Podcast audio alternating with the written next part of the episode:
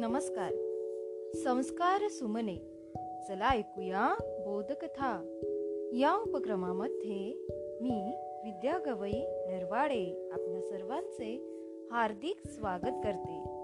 बालमित्रांनो आपण ऐकत आहोत कालयंत्र ही कथा. या कथेचा भाग सातवा. चला तर ऐकूया.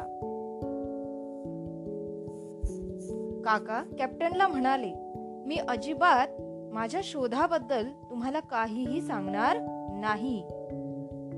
आणि तुमच्यासारख्या चोरांना तर मी मुळीच मदत करणार नाही.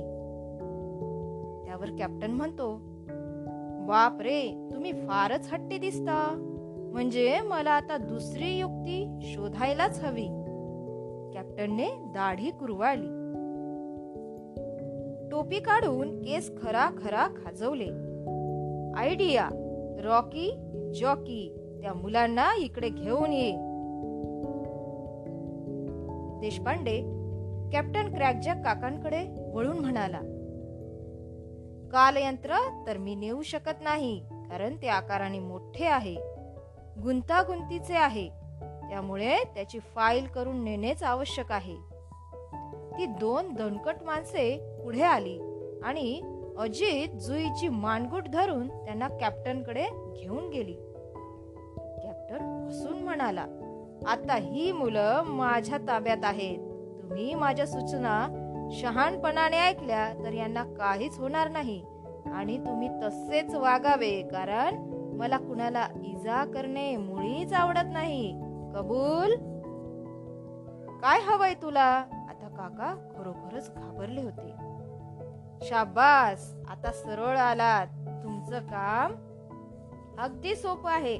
त्या कालयंत्रातल्या प्रत्येक भागाची सगळी माहिती तुम्ही या डॉक्टर रूट सॉल्टला सांगायची.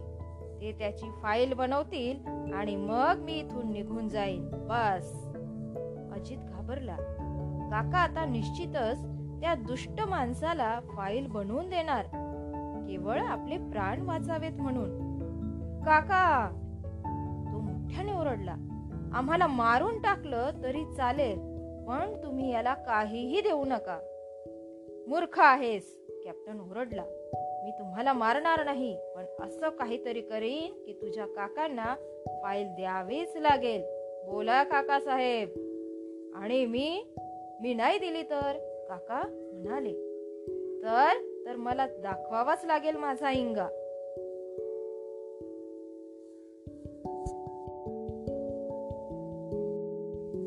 मित्रांनो या ठिकाणी आपण थांबूया.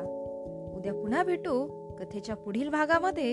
तोपर्यंत घरी रहा सुरक्षित रहा आणि मास्क वापरा. धन्यवाद.